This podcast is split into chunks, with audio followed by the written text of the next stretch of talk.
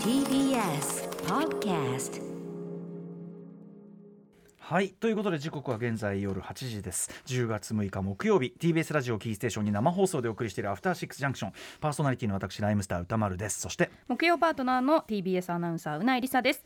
ここからは聞けば世界の見方がちょっと変わるといい7特集コーナービヨンドザカルチャーです。さて早速ですが今夜のゲスト京都芸術大学教授の本橋弥生さん、えーリモートで、えーご出演いただきますが、えー、ズーム越しにお姿拝見しておりますが本日お召しなのもやはり、えー ISSEY MIYAKEですねはい、はじめまして。はじめまして。本橋です。はいよろしくお願いします。はい。よろしくお願いいたします。はい、やはい。ほはい、本日お召しなの。もはい、 ISSEY MIYAKEです。はい。 PLEATS PLEASEを着プリーズています。プリーズはい。そうなんです。時計あ時時計もだ。あー素晴らしいはいありがとうございます。私も HOMME PLISSÉ 着用中でございます。わはい、はい、もう ISSEY MIYAKEだらけ。そしてあのースタジオちょっと直接お会いできなかったの残念なんですが、もうあの山ほど関連図書、あの本橋さんが手掛けられた一世、えー、三宅一世展とか、はい、あありがとうございますファッションインジャパンの図録だとかもう山ほどですね。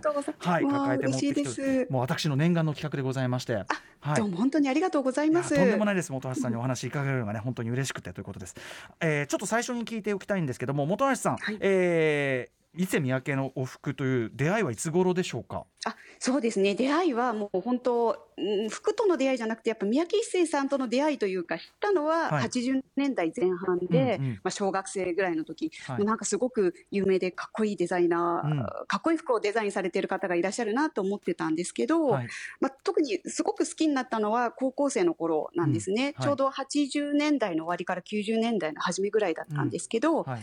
あのーあの高校の時の友人で、まあ、スペイン人の子だったんですけど、うんうん。すっごい一世三宅の服が大好きで、はい。なんか2人で、あのーまあ、海外のなんか防具とかマリー・クレルとかうんうん。見ながら、そこはいに一世三宅の服が出ていて、キャーかっこいいねとか言いながらキャーキャー言ってたっていうのが、うんうんうん。あのーそうですね私の青春時代の思い出といいますか。はい。なで、うん。実際にまあ着るようになったのは、うんうんまあ、 PLEATS PLEASEが出てからなので、うんうん。90年代に入ってからなんですが、はい。まあ、就職してから一番最初に買ったあの最初のボーナスを当てにして買った服というのも ISSEY MIYAKEのコートでした。なるほど。ねあのやっぱりこう ISSEYまあいろんなブランドありますけど特にねあの PLEATS PLEASE とかも私の着ているあのプリーズとかうん手が出やすいってとこありますもんね。値段帯的にもね。ね。はい。あまあ、てあと手入れが楽とかも後ほどの話も出ると思いますが、はい。ね。はい、ということであのちなみにうないさん、はい。一世三宅と聞いてどんなイメージをお持ちでしょうか？あでも今日ねそうなんです。これポーチ。私も実はバオバオシリーズのこれは大人気だもんね街で、はい。やっぱりデザイン性がすごく特徴的だし、とっても可愛いし、うんうん。あとそれこそ本橋さんがつけられてるその時計も私可愛いなと思っていまして、はいスケルトンのバングルの中に時計だけ入ってるやつで、うん。はい。あれもそれもお値段そんなにしないんですよね。そうなんですよ。これすっごいいいですよ。本当うん。アクセサリーと、うん。あの時計と両方兼ねられますし、はい。なんかどんなシチュエーションでもすごいしっくりくるんじゃないかと自分では思ってるんですけどね。でい。ちいちつけるときにうん。例えば結構ベルトを通さなきゃいけないものだったりとか、はいはい、調整しなきゃ時間かかるものも多いじゃないですか、うんうん。うんやっぱりバングル式だからもう差し込むだけでいいとかそういったところもすごくデザインもあるのに便利だなと思っていて、使い勝手もいいし、まあ、うん手が届く値段だみたいなところもあって、これねあの実は本橋さん私がですね今回の特集やろうと思ったらもちろんその皆さんご存知の三宅一生さんなんだけどなんかいわゆるこうハイブランドの中でもそのちょっとやっぱりその三宅さんの思想性というかですねその、はい。要はまあ、高い服なんでしょうとか、えー高級ブランドの服で私は関係ないでしょうみたいな、まあ、そうなんかこうリスナーの皆さんでですねイメージでだけでこう思ってらっしゃる方ひょっとしたらいるかなと思っていやそういうことじゃないんです、みたいな。はい。その真髄をちょっとこうですねお伝えしたいなというのがまず一つありましてはい。ですよね。なので例えばそのね。僕には似合はわないなんてね、思ってる方いらっしゃるかもしれませんが、いやいやもう絶対そんなことないと思います。うん。もうなんか誰でも似合う服っていうちょっとこう、うん。なんていうんですかね、もう魔法のような服って言っちゃはい。あれかもしれないんですけど、もう誰が着てもその人のこう個性をいい意味でこう引き立たせてくれる、そんな服だと思います。はいね、はいあとまあその皆さんがいわゆるその本当にラグジュアリーブランドみたいのを比べるとその値段帯まあもちろんその普通の服より高いものはいっぱいありますけどもはい。まあそのいろいろ考えれば高くわけではないという。あうんそうですね、まあ、特にプリーツプリーズとかだったら、まあ、本当2、3万ぐらいで、うん2、3万円台で買えますし、はいで私なんかやっぱもうすでに20年以上着てるプリーツプリーズいっぱいあるんですよ。はいはいはい、で、本当に毎日着てて、うんで、毎日ジャブジャブ洗って。洗えるんですよねそこです。そう、はいそうなんですよ。そう考えると全然高くないんじゃないかなって思ってますけど。本当ね本当にあのめちゃくちゃ着倒せるってことですよね。そうですね。そんなことも含めて、はい、えー、三宅一生さんどこがすごかったのかという話をね、本橋さんにお話を伺っていきたいと思います。本日はこんな特集です。世界を驚かせた不正室の衣服デザイナー一世三宅こと三宅一生は一体何がそんなにすごかったのか特集。デザイン性と機能性を併せ持った革新的な衣服を次々に生み出し世界のトップランナーとして駆け抜けた衣服デザイナーの三宅一生さんが今年の8月5日84歳で亡くなりましたそこで今夜は追悼の意味を込め三宅一生さんの特集をお送りしていきますファッションをアートにまで引き上げたと言われつつ同時に生活着としての実用性も追求し続けた三宅一生さん三宅一生さんのファッション感やその特徴についてさらにファッションとアートの関係などを探っていきます。えー改めて今夜のゲストは国立新美術館のキュレーターとして一世三宅展やファッションインジャパン展これあのこの番組にもちょいちょい触れました。を手掛け、えー現在は京都芸術大学の教授を務める本橋弥生さんです。本橋さんよろしくお願いします。よろしくお願いいたします。お願いします。はい。えーそれでは、あはい、本橋弥生さんのご紹介をさせていただきます。本橋さんは東京都出身、京都芸術大学で教授を務めています。2003年の国立新美術館設立準備室の創設から2021年3月まで同館で勤務されてきました担当した主な展覧会は2016年の三宅一生展三宅一生の仕事2017年のミュシャ展そして2021年ファッションインジャパン1945年から2020年流行と社会など多数手掛けられてきましたはいということであのファッションインジャパン展に関してはこのあのアフターシックスジャンクションという番組でもあのたびたび話題にしてあの浮かせていただいて素晴らしい展覧会でしたあり。がとうございますはい。すごく嬉しいです。はい、あのいやもうなんていうかなそのファッションに関するその特に日本のファッションってすごくこうまあそれこそ世界に誇ると言っていいようなあのかけねなしにものだと思うしなんかもう常設展示でこういうなんていうかなこういうミュージアムがあっていいじゃないかっていうふうに思うぐらいのあのあ嬉しいです単純にめちゃくちゃ面白かったですし本当にね。あ本当にありがとうございます。そして驚くべきはというかですねやっぱり、うん、驚くべきかというか案の定というべきかその各時代各時代にですね三宅一生さんの。まあその革新というかとにかくどの時代にも三宅さんが登場するし、なんならファッションインジャパン最後締めくくるのがまさにオムプリッセ のねあのショーのね映像で締めくくられるって感じで、やっぱ、はいあの見た人全員がいやなんか三宅一生ってやっぱすごいんだねみたいなそれを口々に言ってたのもすごく印象的だったんですね。あありがとうございます。細かく見てくださって丁寧に。はい、はい、ということで、あのーご自身、まあ、その展覧会三宅さん直接お仕事もされたわけですよね。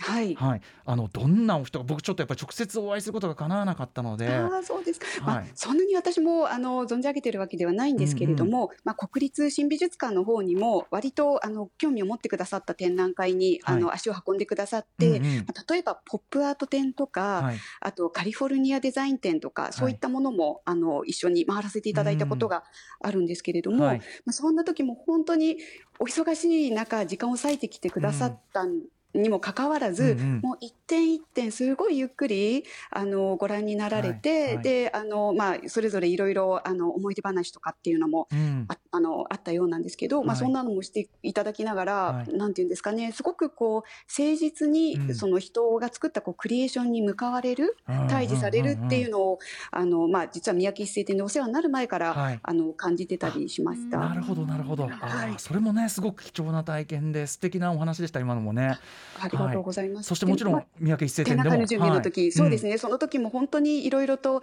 あの、思い出話ですとか、なさってきた活動のお話、うまあ作品のコンセプトとかっていうのをお話をお伺いする機会があったんですけれども、はい。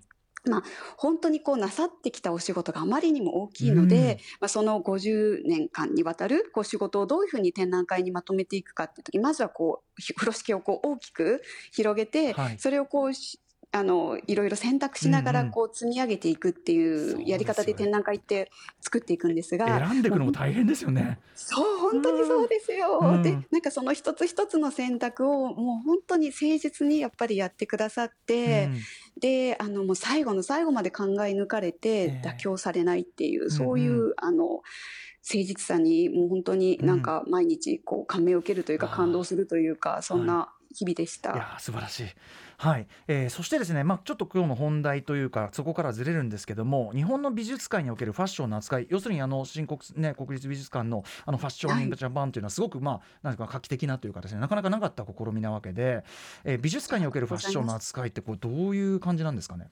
そうですね。ここまあ10年ぐらい、あの、まあ、割と日本だけじゃなくて海外も含めてなんですが、うん。ファッション店っていうのは、あの、結構多い、多いというか、はい。あの、割とこう、定番の人気店みたいな感じで広まってきてるかなっていうような気はしますけど、うんうんまあ、20年前、もう本当に20世紀の間っていうのは、やっぱりこう、ファッション展をこう美術館でやるっていうのはどういうことなんだみたいな。美術館でファッション展なんて見たくないみたいなやっぱり商業的なものというような。そうなんですよ、うんうんうんやっぱりそれは文化だっていうふうに思われていなかったっていうのが現状かなというふうに思います。まうん。あ、ただ今は本当にあの追い風になってきて、うんうん。あの人々の意識がすごい変わってきているのかなというふうに思うんですけど、はい。とはいえやっぱりこう作品を収蔵するっていうことになると、もう全然やっぱり日本はまだまだあのファッション文化に対してなんていうんですかね、はい冷たいというか。うんあの一部の美術館を除いてファッションを収集している美術館っていうのはないんですよ。なるほどこれでもこれだけ日本ってある意味その Fashion in Japan 見れば分かるようにファッション大国、はい特にアジアでこれだけ、はい、その、なんていうかなこうファッションカルチャーみたいなものが長く発展し続けたってやっぱなかなかないはずだし、財財産じゃないですかこれは完全に。そうなんですよ。もう本当にその通りです。もう本当になんか、ロンドンとかだったらビクトリア&アルバートミュージアムとか、はい。あとニューヨークに行ったらメトロポリタンえミュージアムとか、はい。そういったところに本当に素晴らしいコレクションがあるのにっていう。で、全然その日本のあのファッションデザイナーの方々のお仕事ってはい。引けを取らないというか、はい。そこでも主役をやってらっしあの務められるぐらいうんの、やもちろんですよね。うん、そうなんですよ。なので、まあ、あのーね、まあ、そんな状況なんですが、まあ、せめて展覧会だけでもできるといいなと思って、まあ、うん。国立新美術館時代はそんな、あの、ファッションインジャパン展とかっていうのをやってきたんですけど、はい、国立新美術館はね収蔵品がなないあの所蔵品がないあの美術館だから割とこう自由にいろいろ企画が立てられるというところもあるわけですよね。そうですね、うんはい。いやーでもおかげでそれが見れたんですけどまああのいずれはねちょっとパーマネントなこれこそだからこれぞクールジャパンじゃないけど世界に誇れる、ね、日本の文化の一つね大きなものですものね。本当そう思いますう。んえーでですね、まあ、本日三宅一生さん特集なんですが、えー本橋さんが考える三宅一生最大の特徴そして美点というのはどのあたりにあると思われますか？私はまあ本当に自分が毎日着ててもう今日もなんか特に自分がハッピーになれるようなうん。明るい色を着てきたからっていうのもあるんですけど、はい。うん。やっぱりありがとうございます。やっぱこう着る人をこうハッピーにするっていうはい、あの服を作ったっていうことなんじゃないかなと思います。うん。私なんかまあ本当にもう中年ですし体型も崩れてますし、あのなんですけどなんていうんですかねあのどんな人どんな体型であったとしても、はいあの受け入れてもらえる服、うん。でしかもなんか私のきっといいところを引き出してくれてるんじゃないかなと思うんですけど、はい。なんかそんななんていうの自由な気持ちになりますしハッピーな気持ちになりますし、うん。まあ、自分に自信を与えてくれるそんな服をですね、作ったことにあるんじゃないかなというふうに思います。はい、あとやっぱりそのもちろんあの世界的に評価されているというところでやっぱさっきから言って日本が誇るというか、はいそこですよねやっぱりね。そうですね。いや、本当にそうですよ。あの、いや、あの、私、割と、まあ、コロナ前はうん。なんですが、あの、美術館時代、海外に出張することがすごく多かったんですけど、ええ。もうなんか、この、やっぱり伊勢三宅の服、出張にもすごい便利なあのので、あの折りたたんでもシワにならないし洗えるし旅行に最高っていうね。はい。もう最高ですよ。うん。なので、まあ、これを着て、こう、あの、海外の街を歩いていると、はい。もう本当に普通のおばさんとかに、その服いいわね、とか言って話しかけられて、どこで買ったの、とかっていうふうに聞かれますすし、ね。はい。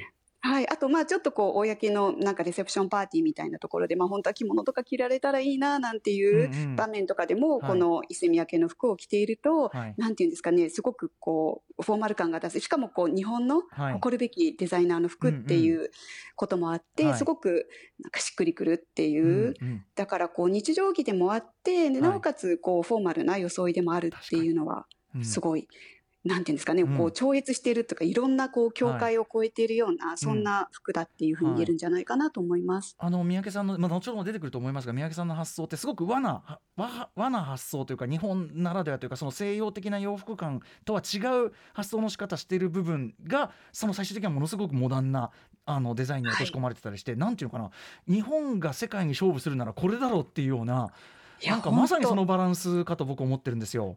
当そうですよね、うんいや本当にそうですよそう思います。はい、これが本当のクールジャパンということで、はい、あの一旦しかも一旦着ると本当手放せない。便利、なぜならかっこよくて便利だから。はい、といったあたりで、えーこの後さらに本橋さんにお話を伺いたいと思います。よろしくお願いします。よろしくお願いします。Junction.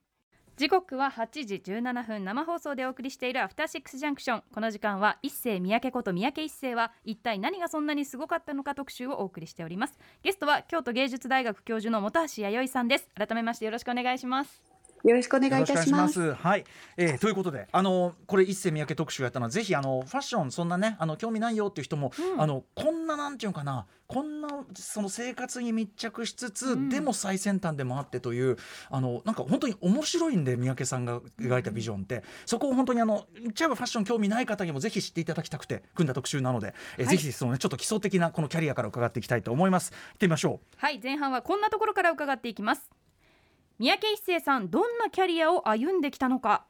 ということでまずは三宅一生さんのプロフィールとキャリアのお話から始めましょう。まずはその略歴をうなえさんからお願いします、三宅一生さんは1938年4月22日広島県広島市生ま広島市生まれです。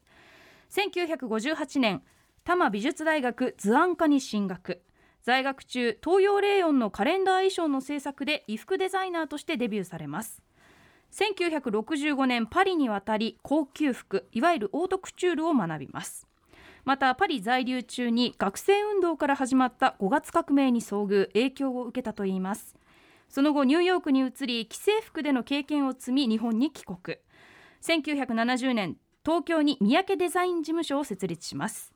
翌年1971年にはニューヨークにおいて海外で初のコレクションを発表。1973年には秋冬のパリコレクションに参加。以降40年にわたり世界のファッションシーンを牽引する形で活躍しました。世界中にファンが多く例えばスティーブ・ジョブズのトレードマークである黒のタートルネックは三宅一生さんが独自にデザインしたものです。そして今年8月5日肝細胞がんのため東京都内の病院で亡くなりました。84歳でした、ね。はいということでまあざっくりとしたプロフィールご紹介でしたが、えー、本橋さんから見て、えー、三宅さんのキャリア重要ポイントどこだと思われますか？そうですね。なんかまずはですね、まあ大学であの服飾といわゆるファッションではなくて、うん。デザインを専攻されていたねっていうことなんじゃないかな図と。ことですもんね。はい、デザイナー。うんはい、そうですね。はい、で、あの、まあ、しかもすごくこれは伝説的な、あの、うん。こととして語られているんですが、はい。1960年に日本で初めて、えー開催された世界デザイン会議でですね、はい。この衣服デザインがですね、そのうん。議論の対象になってないってことで、まあ、それに対する質問状っていうものをうん。大学生の時に送ってらっしゃるんですへー。ね。うんうん。そうなんです。うんうん。なので、えっ、と、そうですね、まあ、うん。まあ、ファッションが先ほどおっしゃったように、まあ、ある種軽視されている状況というか。そうですね、うん。はい、まあ、ファッション、あの衣服っていうのもきちんとしたこうデザインの分野なんだっていうことうんうんを主張されていて、はい、で、最終的にはその主張が通って、あの、なんていうんですかね、うんうん。会議の議題に上がるんですよ。はいはい。っていうことをこうななあのされている学っていうも。う生時代からもうだからちょっともう。ちょっと一革命を起こしてるっていうかそうなん感じですよ。ね。うんうん。はい。はい。でやっぱりこのあの思想っていうのはずっと生涯貫かれてらっしゃって、はい。私が展覧会であのご一緒させていただいた時も、うん。やっぱりこうファッションデザイナーっていう言葉ではなくて衣服デザイナーっていうふうにずっとおっしゃってたんですね。うん。やっぱりなのでそういったこう流行短期的なサイクルではなくて、うん。もう本当にこう普遍的なこう、はい人々のこう社会を豊かにするようなそんなデザインはい。を、えーやってらっしゃるんだっていう意識がもう本当に学生時代から本当に晩年までずっと貫かれてあったのかなというふうに思います。デザインすなわち我々の暮らしや世界をよりこう生きやすくしその豊かにしというような、そういうことですよねやっぱね。はい、うん。はい、まあそれをもう大学生の時からそうですよね。そう思い描いてらしたっていうのにすごく、うんそうん。すごく重要なポイントだと思います。はい。そして、えー、もう一つ何でしょうかねあもう一つがあの、まあ、パリに留学されてた時に、1968年にあの5月革命っていう、はいあの既存のこう体制にこう、あの反発する学生運動がありましたけど、それを実際にご覧になって、えであのある決断をされたんですね。で、うんそれが、まあ、よくあの書かれている文章なんですが、まあ、僕が作りたいのは限られたお金持ちに向けた服ではない。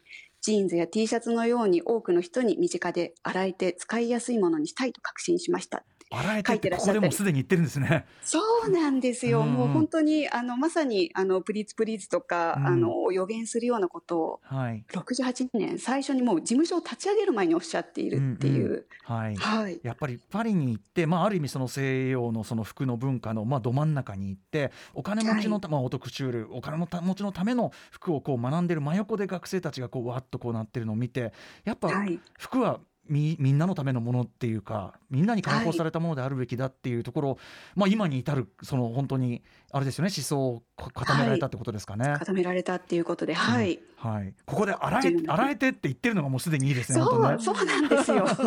本当我々ね我々その毎日それを実感してるわけですから、ね、ああいいわーってねてか他の服どうなってんだよみたいな、え ー思ったりしながらねやりますよね。そして三つ目のポイントなんでしょうか？あ、三つ目のポイントはですね、あの、まあ、1971年にニューヨークで、まあ、最初の、あの、海外でのコレクションっていうのを発表されてうんいるんですね。で、そこで、まあ、本当に、あの、原点となるような作品っていうのが、あの、発表されてるんですが、まあ、はい。一つ、まあ、重要なのがというか、展覧会でも一番最初の、えー冒頭の作品として持ってきたんですはい。が、うん。はい、あの、タトゥーという作品で、はい。えっ、と、まあ、ジミ・ヘンドリックスとジャニス・ジョプリンが、こう、まるでタトゥーに見えるかのように、こう、えー描かれている、あの、ボディウェアなんですよ。要するにもう肌に完全にこうい一体化したような服というかそうなんです。はい。はい。で、それももともとは、こう、男性の下着うんうん素材にしてたっていうか、うんそこから、それが素材になってるんですね。いわゆるこうなんか昔でいう桃引きとかねそうなんです。そう言ってたような、はい。そういう素材感ですもんねだってね。はい、うんうん。そうなんです。それを、あの、アウターとして、しかも、こう、ハイファッションとして提示したっていうこと、うんうん。すごく重要だと思いますし、はい。あのそういった意味でもなんかこう価値観の転換っていうのを行ってますし、はい。あとやっぱりタトゥーっていうあうん。のもの自体が、はい。まあ、今だと本当にあのすごくファッショナブルな人が誰でもやってるっていうものだと思うんですが、はい。やっぱり当時は、まあ、ある種こうタブーと言いますうか、ん。そんなものだったんですこれが、まあ日本においてのみならずね。日本においてのみならずです。はいはい。やっぱりこう、ある種ちょっとこう、原始宗教的なっていうわけでもないんですが、うんうんうんすごくこう、その人の思想とか、そういったものを、あの、象徴するような、そんな存在だったと思いますので、まあ、はいそれを、まあ、そのと、その、2000あの、1970年に、あの、ジミ・ヘンドリックスとジャニー・ジョ,、プリンが亡くなられて、まあ、そのオマージュっていうことなんですけど、うんうんうんうんまあ、そういった、あの、いわゆる種こうタブーを、こうん。う、前面にこう、ハイファッションとして提示するっていうことにおいて、だからはい。二つの意味ですごくはい。新しい価値観っていうのを提示してるって言えるんじゃないかなと思います。確かに。しかも対欧米っていうことで言えばそういう和彫り的なものって、まあ、ある意はい。味日本のスーパードメスティック、ストそう。日本のストリートカルチャーというかある意味 そう、そうなん。みたいなものを提示してみせたということでもありますもんね。はい、そうですね。うん。本当あと同じコレクションであの刺し子っていうあののも、えー作られ発表されてるんですけど、はい。こうなんか柔道着とか、はいはいはい。まあいわゆるこう剣道着とか道着ですね。にこう使われていたあのまあ刺繍のようなこうステッチなんですが、うんうん。それをこう、うん。あの作品としてお分かりになりますかね？ちょっとこう、はい。なんかベースボールキャップをかぶって、はいはい。うんなんかちょっとこうまああの現代風にというか。うんうんこれかな？この横っちょになんかこう耳みたいになってる帽子のやあつそうですそうですはいはいそうです。超はい。超可愛いですめちゃくちゃこそうう遠目にはめっちゃポップですけど素材はそういう。そうなんです。罠なので、はい。なので、やっぱりこう、日本の伝統的な、こう、まあ、異文化の着る方の衣の文化ですね。うんうんっていうところをまあ持ってきてるっていう点でも斬新ですし、それだけじゃなくて、なんそれがなんていうんですかね、もう民衆の間にあった、いわゆる、なんか、うん。日本の着物文化の中でも、ハイファッションではないところから着想を得ているっていう、なかなかやっぱ人って、まあじゃあちょっと和のテイストとか言ったら着物とかっていうのはあるかなと思うんですが、そうじゃなくて、道着だったり、こう、民衆が着ていた服、それこそ洗洗えるやつ。繰り返し洗えるわけですよね道着なんてなそう、そうなんですよ。うんうん。で、そこにこう美を見出して、で、しかもこう西洋との、まあこう洋服っていうものと融合させてうん。発表したっていうこともすごい、もう本当にすごいことだと思うんですけど。しかもこの刺し子のその先ほどおっしゃったこう野球帽に両耳ついたようなこのまあはい全体のデザインはなんかその68年にしてなんか後の日本のそういう可愛いカルチャーじゃないけどええそういうものさえ先取りしてるようななんかすめちゃめちゃポップでもあって。だから、ええ。ね、ドメスティックなその技術とかその、はい。まあ、素材とかを使いながらスーパーポップでモダンなものを作っちゃうっていうか、そう。なんですよ。そこがすごいですねやっぱね。すごいですよね。だからその、本当に最初のコレクションからもうそれをなさっているっていう点はすごいことだと思います。70だその70 71ですよ。71でこれやってるんですよ。はいといったあたり、えー、3つのポイントでお話を伺ってきました。ということで本日はですね京都芸術大学教授の本橋弥生さんに世界的な衣装デザイナーあ衣服デザイナーごめんなさい衣服デザイナー三宅一生さんのキャリアを伺っております。はい。では後半です。三宅一生さんがどんなコンセプトで洋服をデザインしていたのかを学んだところでより具体的なお話をしていきます。一世三宅デザインの具体的な特徴とは？あの数々の革新とかねいろんなことをやって本当にそれこそあのね、み三宅一生店やるのだって絞るのに苦労された 方ですからあの、はい。この短いもう30分以下みたいなところに収めるのはなかなかあの至難の技なんですがちょっと絞ってですねビギナーの方にも分かりやすく絞っていただきましたので、えーポイントをちょっとねいくつか整理していきましょう。まずは。ポイント1です。1枚の布。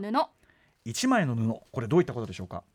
いやこれもう本当にあの本当にこれも最初期のあの作品からあるものなんですが、はい。一枚の布いわゆるだからこう大きななんかスカーフといいますか、まあ、それをベースにこう服を作っていくっていうその発想でできているデザインだということですね。はい。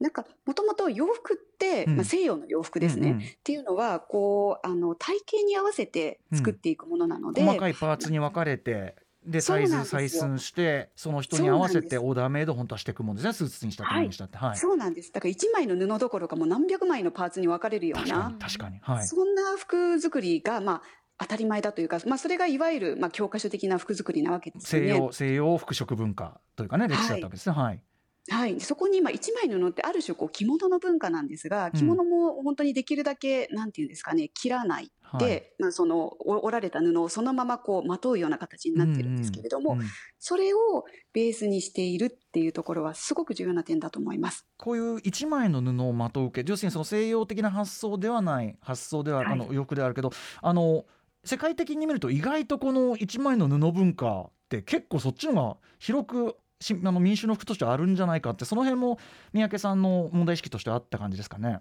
そうですね。多分あったんだと思います。よ本当にあの世界中いろんなところを旅されてあのいらっしゃったと伺ってますしうん。あと、まあ、そもそもあの古代ギリシャのキトンとか、はい、あのあまあみんなさねなんかイメージできても布をこうやってバーッとこう肩からかけるようなやつ。そうそう。はい。はい、あれもあの一枚の布っていう発想がベースにありますし、あとインドのサリーとか、はい。あれも大きい一枚の布っていうのを巻くっていうことなので、うん。なんかこう民族衣装には割と残っているあの考え方なんですけれども、はい、つまりそれって要するに一枚の布っていうかできるだけそういうこうパーツが少ないってことは手入れも当然しやすいしとかはい。作りやすいしとか、はい、あと無駄が出ないってことですね。やっぱりすごくあの三宅一生さんすごくこうなんていうんですかね、うん。布を大事にされていたので、はい、やっぱこう切り刻んで捨てるとかそういうことっていうのは多分そうかいらない切れ端とか出したくないみたいなのもあるわけですからね。なんですよ。はい。あの後ほども出ますけど当然あの環境に対する意識とかも本当にいち早くね、はい。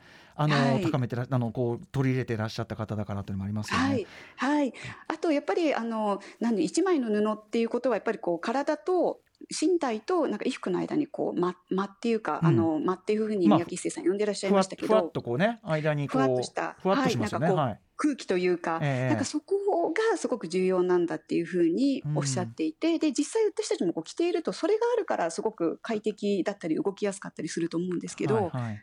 なので、まあ、確かに。一枚の布とそれによってこう生まれる間っていうものをすごく、うん。あの大事にされていらっしゃった。うんうん。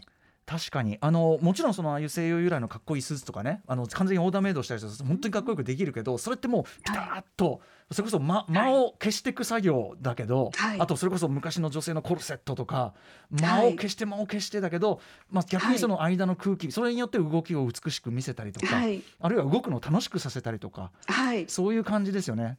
そうですね、うん。はい、あとその一枚の布っていうのをまたその発想としては古代からある発想なのにそれを今もねそのあるあるブランド APOC とか最先端の、そのなんていうかなコンピューターを使った無駄のないデザインとか最先端技術でそれをさらにこうモダン化するというかすげえこと考えんなっていつも思うんですよね。いや本当にそう思います。ん。そうですようんね。はい、という、まあ、一枚の布というまずキーワードいただきました、続いて一世三宅デザインの次のポイントいってみましょう。ポイント2プリーツはい、えーまあ、ひだひだですね。折り目とかね、えーこれまあ三宅一生さん、まあ、デザイン代名詞ともいえる我々もね着ているこの,、まあ、あの女性のプリーツブリーズであるとか、私のねオムプリッセとかありますけども、えーこちらについてぜひ、えー本橋さん解説お願いします。はい、これあの、まあ、最初にあの、まあ、できたのは、まあ、1988年だっていうふうに聞いてましてこうなんか、あのハンカチのような、はい。えーまあ、小さな布だったらしいんですけれども、うんうんちょっと折ってこうプリーツをかけてみたら、はい。すごくこう素敵なシルエットができたっていうふうに、まあ、展覧会の準備をしている時に、えーおっしゃってたんですよね。でそこからあの発展させて、えーいらっしゃってで、えっと、91年ですかねにはあのウィリアム・フォーサイスとあうん。のフランクフルトバレエ団のこう、バレエの衣装として、うんうん。えーまあ、初めてこうちょっとニットのようなあのプリーツっていうものを発表されて、うん。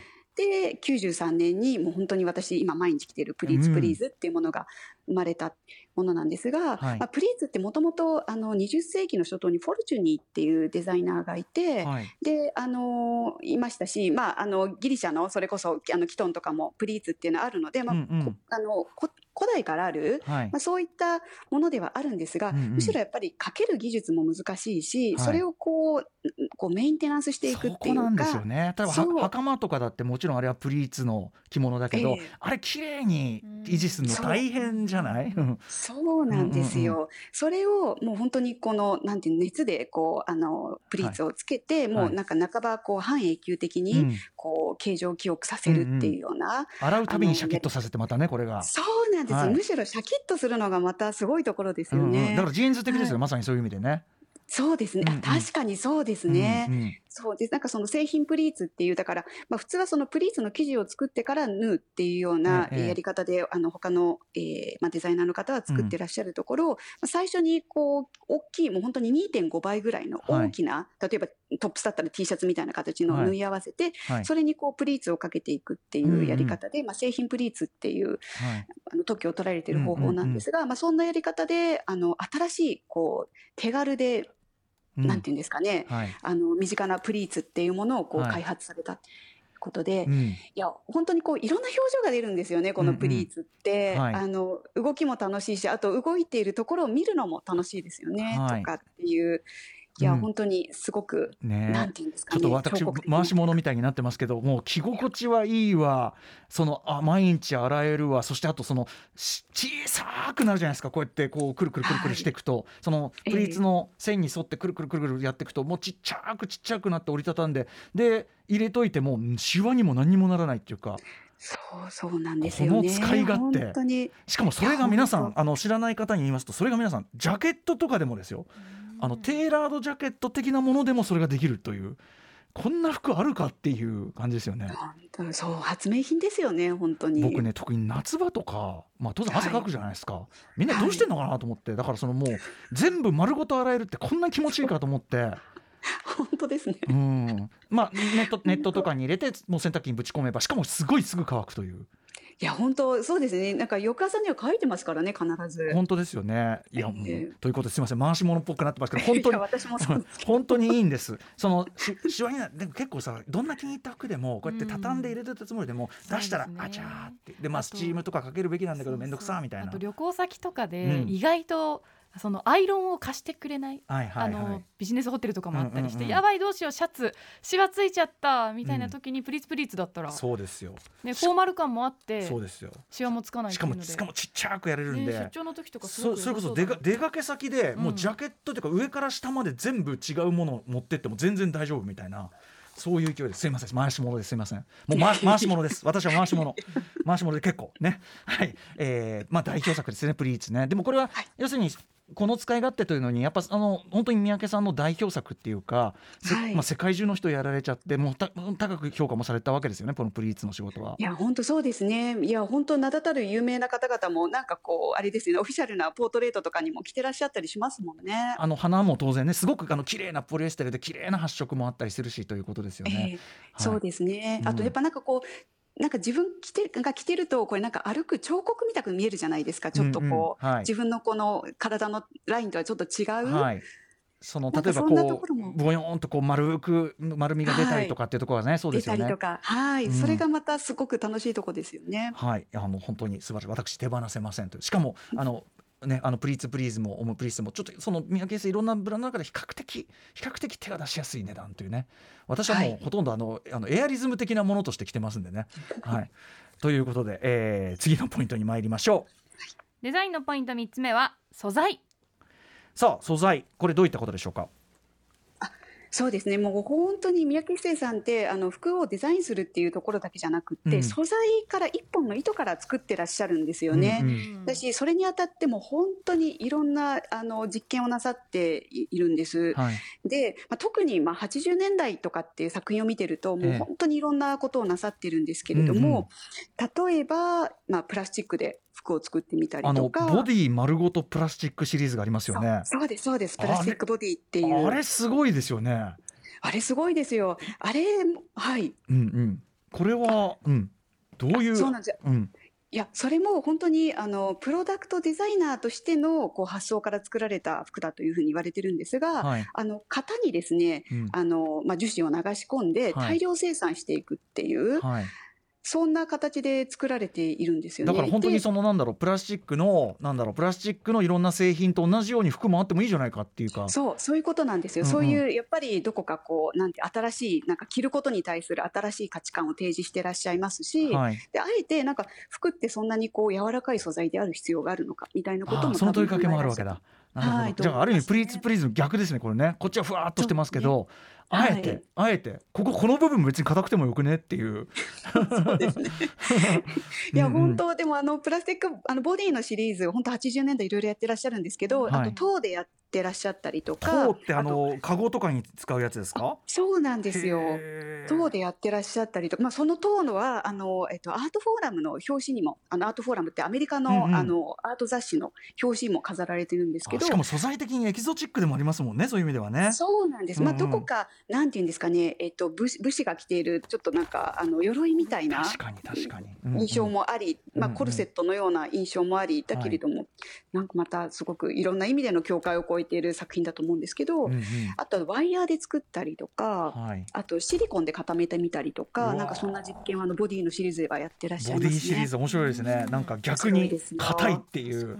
なんかそのはい先ほどもおっしゃいましたけど、そのこれってこういうこと必要あるのかなっていうその要ははいあの我々が毎日着るものなのにもうちょっと服とかって考え直せばもうちょっと良くなるんじゃないかっていうかそしたらもうちょっと暮らしやすくなるんじゃないかとか常にそのあの思考を止めなかったっていうところですかねやっぱね三宅さんね。そうですね。いや、本当になんか最後まで、えっと、実験室っておっしゃよ呼んでらっしゃいますもんね。うんうん、そううんか、うんだから僕がやっぱりその三宅さんの服着るようになってからこれ未来の服じゃんっていうかなんかはい未来みんなこういうことになるんじゃないのみたいな気がしちゃうぐらいなんかそれはやっぱその三宅さんが常にこうもうちょっと良くなるもうちょっと良くなるを止めなかったってことですよね。そうですね。うんうん。常にこう先を見てらっしゃったっていう、うんうん。もう展覧会をやってた時も、えっと、2016年でしたけど、それでもやっぱりはい。先を先をってずっとうん見てらっしゃいましたね。はい、素材の話でいうと、まあ、先ほどのそのボディシリーズその割と固めな素材シリーズとなりました、はい。他にどんなのありますか、はい。他に、えっと、ラフィアって馬の毛ラを使ったドレスをやってる。はい。うん。馬の毛、なんか実はその男性のなんかスーツの襟のあたりにちょっとこう、なんていう型をつけるというか、ええ。あの型崩れしないようにってさせるこう裏の隠れたはい素はいはい。材として使われてたりはするそうなんですが、はあそれをこう前面に出してきて作っているドレスがあるんですけど、うんうん。もうすごいこう繊細ななんていうんですかね透明感というか、はい。まあ、そういったものがこう美しいドレスを作ってらっしゃったりとか、へえ。あと紙子和紙で作った、和紙、はい、服とか、いうん、和紙って大丈夫なんですか？やそうなんです。なんうんうん。かそのまあもともとあの白石っていうあの東北の方にそういった、あの和紙で服を作る文化、あ。もう本当になんか日本中いろんなところをリサーチしてらっしゃったので、はいはい。あのなんですが、まあ、そういあのそういった方がいらっしゃるので、うん。まあ、その和紙をつく素材にしうたんうん。服っていうものを作ってらっしゃりと、あのらっしゃったりしますね。はいあとね、はい。先ほどおっしゃってた刺し子を使ったりもするしということですよはい、ね。はい。あとまあいろんな染めですね、もう本当に染めにおいてもいろんな実験をなさっていてっていう、やっぱりそれもなんか日本のいろんなところにこういう伝統のこの技術全然いけてんじゃんみたいなのをちゃんとあの自分の足で掘ってくるというか。そうそうですね。うん。でやっぱりそれをこうあの、まあ、最先端のファッションファッションというか、まあ、ファッションって言葉を嫌いだったんですけど、まあ、こうあの提示していくっていうことで、まあ、そのそのなんていうんですかね、伝統をこうつないでいこうってなさっっている気持ちとかもあったのかななんて思ったりしますけど、いろんな職人さんとかそのねその土地の継承されてきたものっていうのもね、はい、大事にされる。とね。なるほどなるほど。はい。はいはい。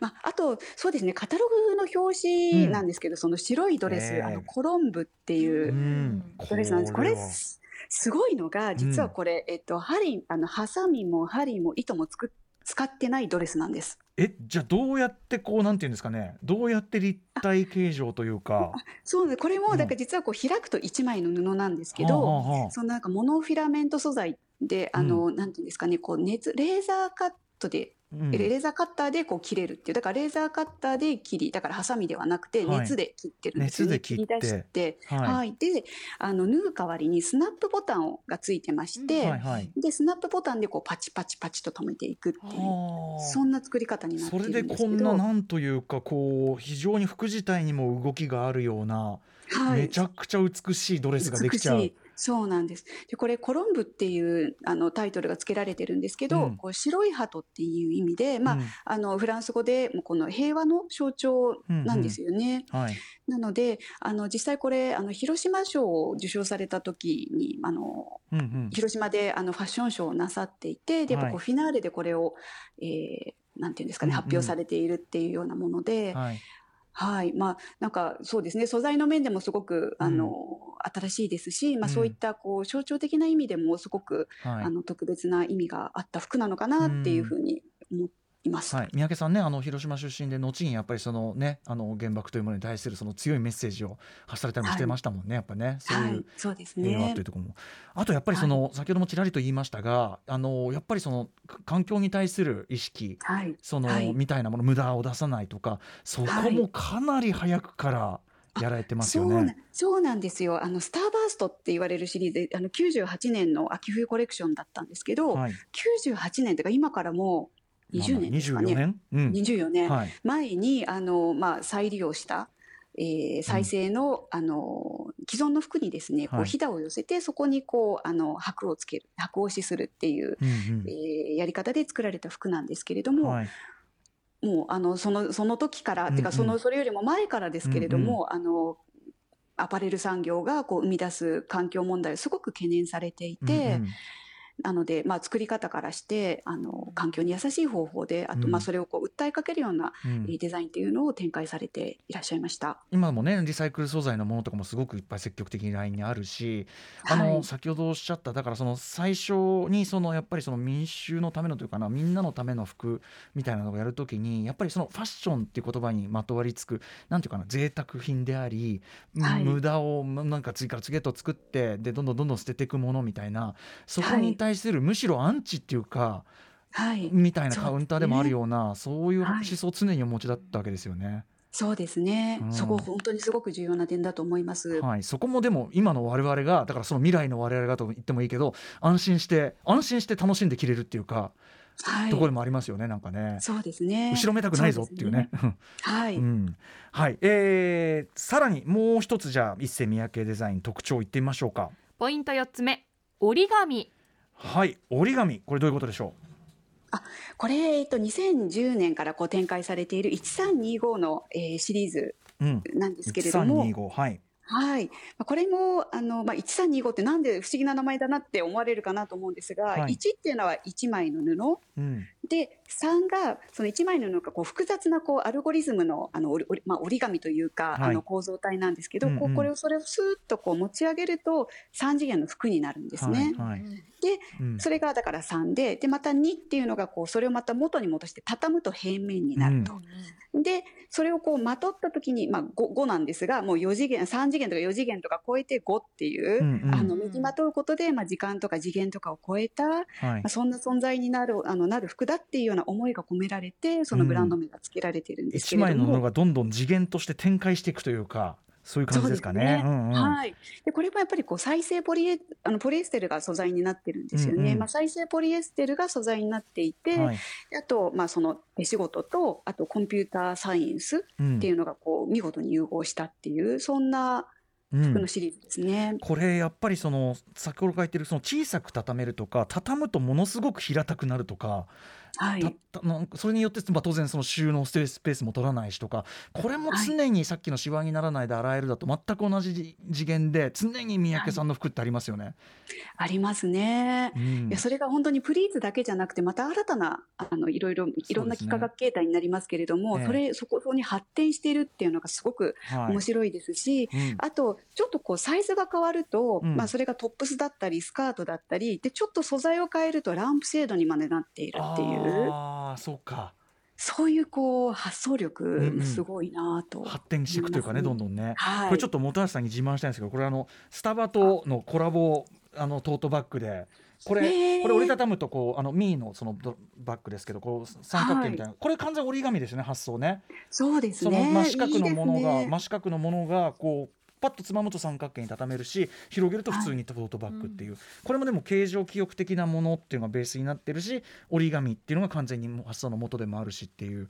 しかも超こう小さくなってね小さくなって便利でこう、えなんか悪いことありますっていうもう最高しかないんですがっていう。あのススタバコラボグッズであの自慢自慢ですこれ。すええい。いですね。それはちょっと私、あの、知らなかったです。はい、ちょっとかましましたという。で、ちょっと残りの時間駆け足ですけど、さらにポイント5つ目もいきましょうか、これ、本橋さん。あ、そうですね。これ本当これ70年代からの特徴なんですけど、他のジャンルの人とのあのクリエイターの人とのコラボレーションっていうこともなさっていますね。うんはい。まあ今で言うと割となんかジャンルを超えたコラボっていうのは当たり前かなと思うんですけど、え例えば70年代からその、えー横尾忠則さんとえか、うんあのーと一緒にお仕事をされてたりとか、はい田中一行さんと仕事をされてたりとか、うんうんえーそういうことをなさっているっていうのもやっぱりこれも線形性といいますか,、確かに。のはいあの象徴なのかなと思います。これあの、えっと、メールで、まあ、あのいただいた方まだラジオネームまだありませんとおっしゃってますがあのどうやら一世三宅どこぞで働いてずっと来られた方からのメールをいただいてまさにあそうですかあの、はい、今日いろんな話すると思いますがそのまさにコラボレーションというかあの希代の名プロデューサーとしていろんな人材フックアップそしていろんな人とのコラボ、えーこれでその成果を上げてきたというこれも先駆けてたと思うと、えーいうようなことをこれあの中の人からもいただいております。あ、うん。そうですか。うん。いや本当そうだと思います。そしてそのねまたさらにそのキャリアの先にはその2121デザインサイトとかそういうやっぱりはい。デザイン文化、要するにご自身のブランドであるとかご自身がどうこうじゃなくて日本のええ。デザイン文化そのものをもうちょっとこう、その価値とか資産を皆さんちゃんと形にした方がいいんじゃないですかみたいなそういう意味では完全に社会活動ですよね。そういいうやこともずっとされてましたよね。いやそうなんですよ。本当にだからさっきのちょっとあの、まあ、デザインミュージアムとかファッションミュージアムがうん。日本に、まあ、きちんとしたものがないっていうところの話をしましたけどやっぱはい。三宅一生さん最初のもう70年代の初頭から、うん。まあ、そそれを懸念されているというかそれはい。問題なんじゃないかって思ってらっしゃったようで、うん。まあ、展覧会の準備をさせていただいた時もはい。もう全部服がアーカイブされてたんですね最初から。そこも本当に驚きましたしはい。はい。ん、あと、あのーまあ、日本で一番最初に展覧会開催するあのファッション展が開催、はい。あの大きなファッション展として、京都国立近代美術館で、はい。現代服の潮流展っていうのが開催されたんですが、それが1975年なんですけどうんうんうんもともとはあのニューヨークで開催された展覧会にはい。三宅一生さんがすごい感銘を受けて、はい。うんどうにか日本の皆さんにうん。見せたいっていうことでうん。なさったものなんですけど、はい。それを仕掛けられたのも三宅一生さんだったっていう。常にこう社会に働きかけていくというかそういう意識、まあもっと言えばそのみんな公共性っていうのかな僕やっぱ三宅さんの思想のベースに常に公共性っていうのをすごく感じるんですがやっぱりそこを意識されてきたってことですね。そうですね本当にうんそう思います。はいえーちょっとお時間近づいてまいりましたので、えー三宅一生さん生涯を通じてやってきたこと最後に、えー、と本橋さんなりにまとめるとどういう感じになるでしょうか？ねもうなんか私もなんかもう本当に大変かもしれないけど。そうですねもうやっぱりこうデザイン衣服のデザインを通して、まあ、人々がこう幸せに暮らせるような社会を作られようとしたんじゃないかなとはい。いうふうに思いますし、うん。やっぱその根底にはやっぱこうなんかこう人類への愛というか、うんうん。なんかそんなものが強くあったっていうかね。はいじゃないかなとですよ。ねでしかもそれでできる服はこんなかっこいいしあとちょっと今日あえてね最初の方で言わなかったけどご本人がまたすっごいかっこいいじゃないですか、本当ですよね。あんなかっこいい人います？本当にってぐらいかっこいいですよねはいそう思いなんます。か全てがなんかかっこいいし信頼できるしそしてなんかうん暮らしも良くさせてくれる本当に僕いあの50になったら一世三宅とか言ってましたけどできるようになったけど来たらねマジ暮らしがねちょっとなんか何段階か楽しくなるんですよね。わーい、うん。本当にそういうなんかまあだからある意味ファンとしてはにわかなんですがあの今日本橋さんちょっとこうやってお話を伺えて本当に良かったです。ありがとうございました。いや本当にこちらこそどうもありがとうございました。はい。特集でした、えー最後に本橋さんからぜひお知らせ事などあればお願いします。すいません、なんかあの明日なんですが、これはあの中国地方限定なんですけれども、えー NHK 広島の、えー番組コネクトという番組がですね、7時半夜の7時半から、えー開催されまして、はい。でこれもやっぱり三宅一生さん特集ということで、まあ三宅一生と広島という、うんうん。えー番組があるんですが、そちらにまあ少しあの出演をさせていただいております。はタイムリーで。した。はい、うんうんうん。はい、ということで、まあ、NHK プラスで、あの、うん。まあ、2週間配信されるということですので、はい。あの、ぜひごご覧いただければと思います。はい。というのと、すいません、もう一ついいですか、はいも もう一つなんですが、これは私が今今いる、あの、京都芸術大学での、えーことになるんですが、はい。11月の12日と13日、ちょうどですね、洋服が日本に入ってきて、だから洋装が150周年になるんですよ、へーはいはい。今年。うんうん。でまあそれを記念したシンポジウムをやりたいと思ってまして、はい。まあ、今は本当にちょっと詳細を一生懸命練っているところなんですが、うん。あのオンラインでも公開できるといいななんて思ってますので、ぜひご興味がある方はあの京都芸術大学のホームページなどで、はい。あの追ってお知らせしていきたいと思いますのでぜひぜひあのチェックしてみてください。様相150たった150年かって考えるとなかなかね、そうなんですよねそれでまあこんなにすごいデザイナーさんが日本から出てるっていうのはそうですよねすごいことですよね。あの本橋さんちょっとまた改めてこうまあ服周りの話でも本橋さんの専門分野でもちょっと今日のお話本当素晴らしかったんでまたぜひちょっと何かお力添えいただくことがあるかと思いますがいえいえ私もあの嬉しいです。はい、はいありがとうごぜざいます。ひよろしくお願いしますはいどうぞよろしくお願いいたします。はい、こちらこそです。えー以上本日お送りしたのは一世都と三宅一世は一体何がそんなにすごかったのか特集でした。本橋弥生さんでした。本橋さんありがとうございました。ありがとうございましありがとうござい